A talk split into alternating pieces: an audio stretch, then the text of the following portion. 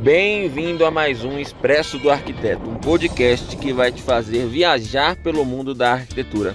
Eu sou Alex Fernandes e o convidado de hoje é o querido arquiteto Filipe Madeira. Então, chega mais. Fala galera, sejam bem-vindos a mais um Expresso. Eu sou Alex Fernandes e o convidado de hoje é o arquiteto Filipe Madeira.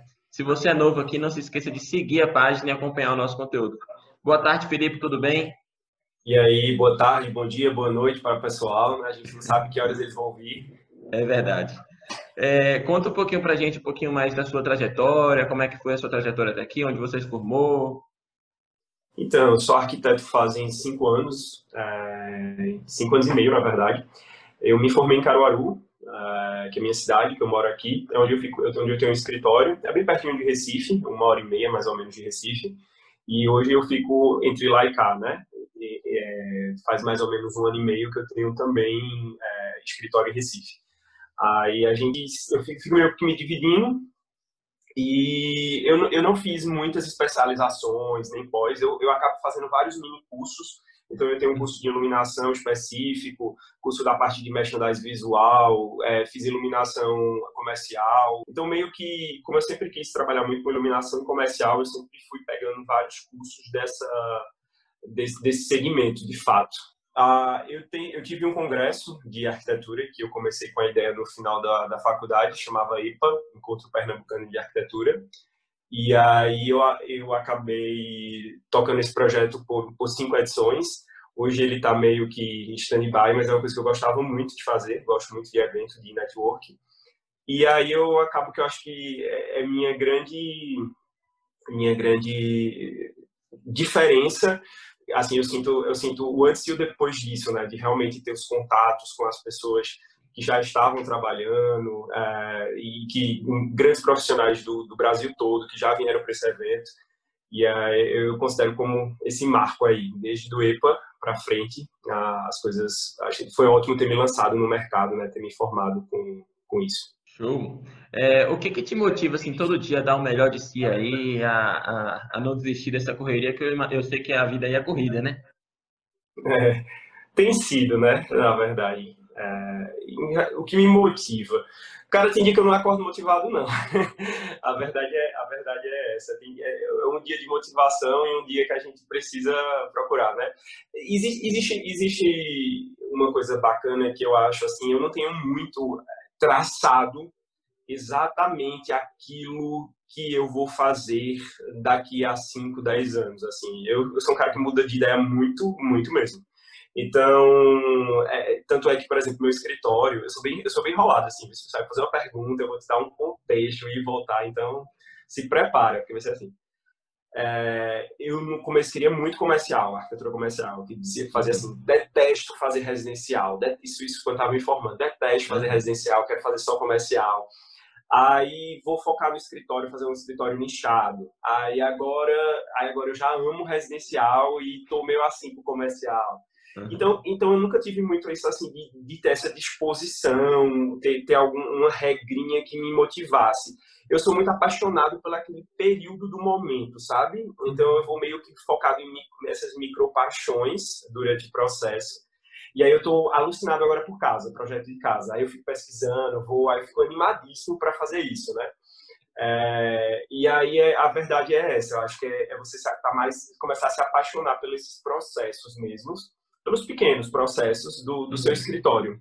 Que bom, que bacana. É, no início da sua carreira, como é que foi? Assim, você já formou e já, e já começou, já criou escritório? Ou você trabalhou em algum local antes? Como é que foi?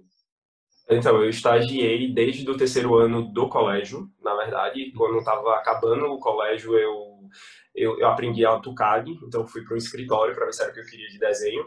E aí fiquei nesse escritório até estagiei nele realmente cinco anos. Estagiei só praticamente nele e no da minha tia, minha tia arquiteta, que foi de onde eu vim, eu comecei a gostar muito do, da, da área.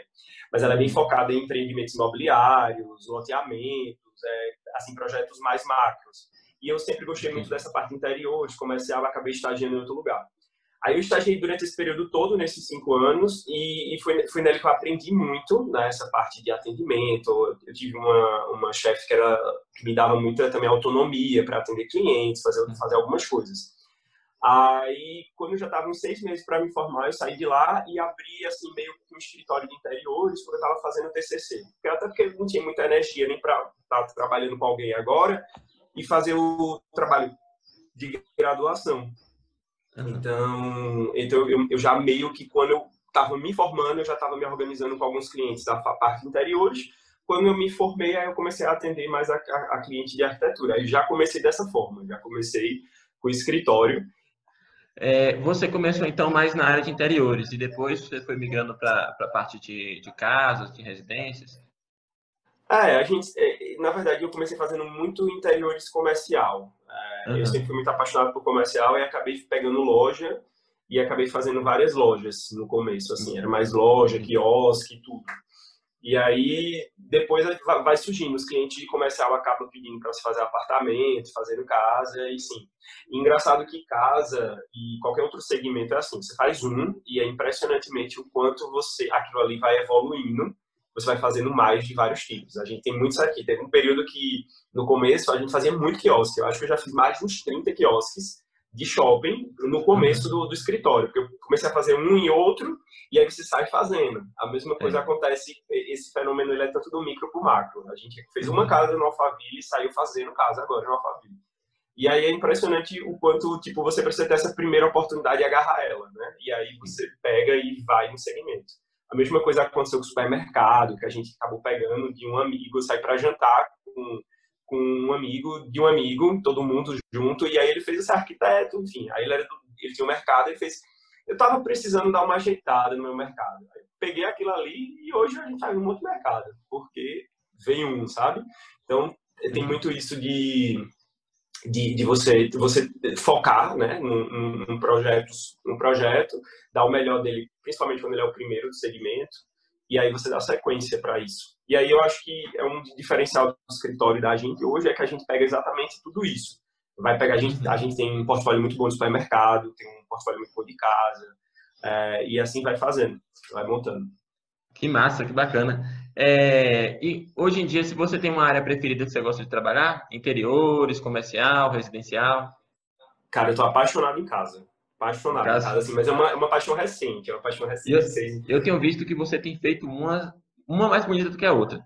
É, eu, eu sou apaixonado, muito apaixonado em casa agora, assim. Tô nessa fase que eu tô adorando descobrir como eu deixo a laje mais fina, o possível, o quanto o balanço do, do eu vou dar mais trabalho ao engenheiro. Eu olho e falo assim, tá, o engenheiro vai dar, vai ter trabalho, pouco trabalho, aí eu vou e puxo mais um pouquinho, eu tô bem nisso.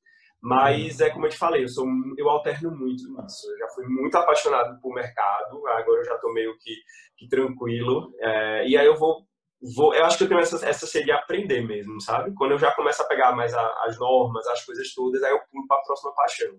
Hoje eu percebo que você trabalha muito com a, a parte de iluminação, né? É, isso, isso. Como é que surgiu assim esse seu, esse seu gosto? Você viu que estava precisando disso no mercado?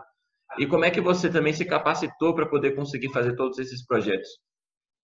Cara, eu acho que é, iluminação é, é, é básico é para ser básico para arquiteto, eu tenho essa opinião, assim, formada. Uhum. Eu acho que ele não tem que ser, tipo, uma extensão de uma especialização. Porque, tipo, iluminação em arquitetura é 300%, eu sempre falo. Não adianta você fazer um projeto interior legal se você não sabe a lâmpada que vai dar aquele efeito, não sabe aquele efeito de luz que vai dar. A mesma coisa na arquitetura, tipo, você não, se você não sabe como as sombras vão acontecer, tudo. Para mim, iluminação é básica, era tipo arquitetura e urbanismo, deveria ter essa parte de arquitetura e iluminação, sabe? Então, é, eu, eu acho que, assim, para quem quer aprender iluminação, o segredo é, é você ter repertório de lâmpadas, sabe? De, de lâmpadas, de efeitos, de visitar a mostra de decoração e entender aquele spotzinho que está fazendo aquele efeito, ou aquela sanca é, iluminada, o efeito que ela está dando. Você começa a ter um olho né, para isso. E aí é muito essa parte de repertório, de testar, de ir e voltar. Eu acho que nenhum curso de iluminação no mundo vai te dar isso. Porque os cursos eles vão te ensinar a calcular a quantidade de lumens que bate, mas nunca o efeito. Porque preto é preto, branco é, vai, vai refletir branco diferente, então você vai, vai ter que fazer no olho. Eu fiz um curso na, em Osasco, na, da Osram, mas eles fecharam já, a fábrica não existe mais, mas eu acho que eu fiz esse curso quando eu estava perto de me formar, então faz uns, uns cinco anos. Uhum. E desde lá depois eu fiz o curso de Valdir Júnior também, que eu gosto muito, super indico, Valdir é um amigo. Uhum.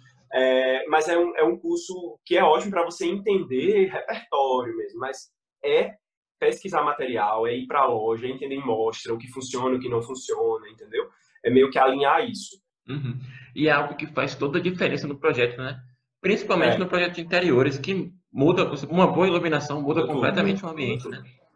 Eu, eu fiz o, quando eu fiz o curso de iluminação, né, ele, ele tem esse curso que eu fiz, ele tem especialização, ela tem, tem até cálculo, né? Você faz o cálculo para ver se está com as normas da, do Ministério é, do Trabalho, escritórios, tudo. Mas uma coisa que eu acho que eu aprendi que é mais valiosa nesse curso foi que ele escreveu na primeira aula. Ele falou assim: eu acho que isso é bom para todo, para qualquer pessoa, como conselho para qualquer pessoa. É, o que é que você quer iluminar? Você tem que saber isso. Então, dado a essas circunstâncias, seu projeto começa assim. Então, imagine que a gente tem uma sala um sofá, um centro e um quadro é, as pessoas normalmente elas vão pensar em colocar tipo uma dicroidazinha aqui, colocar um ponto central, né? Então elas vão fazer aquela, aquilo que tá, que vai ficar mais bonito. Mas o projeto iluminação foda ele não é sobre isso. Ele é sobre você criar esse efeito, né? Então, por exemplo, eu vou, eu vou botar o ponto em cima do centro, não central, sabe? Do, do, centro de mesa. Eu vou botar um efeito de uma arandela que vai iluminar o quadro. Então você vai começar a descobrir o que você vai precisar iluminar e esses cenários. Você vai pensar como, como isso seria feito, né? A mesma coisa, corredor, aí faz, faz um facho no chão, né, para demarcar. Uhum. É muito melhor do que botar um ponto de luz que vai estourar igual. Então é esse, essa brincadeira de você descobrir o que é que você quer iluminar faz toda a diferença na hora de projetar. Eu acho que para mim é a regrinha de ouro. É verdade. É, ainda no assunto de interiores, algo que eu percebo muito do seu escritório é que o seu design de interiores você não, não monta só é, o ambiente assim de colocar os móveis, você meio que cria, né? Eu vejo você aí postando bancadas que você criou, é, cria um design totalmente único assim pro, pro, pro local. De onde é que você sabe assim é, teve a ideia de começar a fazer isso? E porque eu vejo que a maioria das pessoas não fazem isso, né? É, eu não sou o cara da pronta entrega, na verdade, assim, uhum. desde sempre. E isso serve não só para móveis, bancar, assim, a gente é, por exemplo, às vezes revestimento. Eu compro, às vezes, uma pedra de 1,20m por 1,20m e mando cortar ela, fatiar em tamanhos diferentes para fazer uma paginação na parede. A mesma coisa, detalhes em malha, um estante, é, sofá, a gente adora fazer com tamanhos mais diferentes. Porque eu não fico meio, quando eu vou pensar a planta de layout, de onde é que vem isso? Quando eu vou pensar a planta de layout, eu vou fazendo nos tamanhos que eu quero, que eu acho que é necessário. Então, tipo, eu não vou ficar preso a um sofá de 2,30, a um sofá de 3 metros. Eu, eu desenho um sofá de 4,83. Se, se é isso que eu quero, ele é 4,83, entendeu? Uhum. E aí eu vou, eu vou desenhando e aí a gente vai escalonando no SketchUp mesmo, assim, no, no SketchUp, no AutoCAD, para os blocos que eu quero. Então eu preciso detalhar aquilo, redetalhar, né? Até quando já é um existente, a gente meio que faz uma releitura para o tamanho, alguma coisa assim é, de um sofá, mexe um pouquinho e, e, e, manda fazer, se for o caso. E, e, nas fábricas também a gente gosta de pedir, então tem algumas fábricas que também fazem, mas eu, eu gosto muito disso para não ficar preso ao, ao layout, então é a minha explicação. E para ficar personalizado também, porque a gente acaba adorando experimentar umas texturas, cores diferentes, e vai montando, porque eu também não sou de muito adorno, né? Então eu não boto muito, muito jarro, muita decoração. Então, às vezes as peças dessas, elas são as principais e só elas vão, só vai, tá, só vai ter elas, né, no, no, projeto. Aí basicamente isso. Show. E, e também elas por si só já, já fazem todo um visual diferente, né? Eu vi você postando há pouco isso. tempo. É uma bancada flutuante que ficou assim muito muito massa.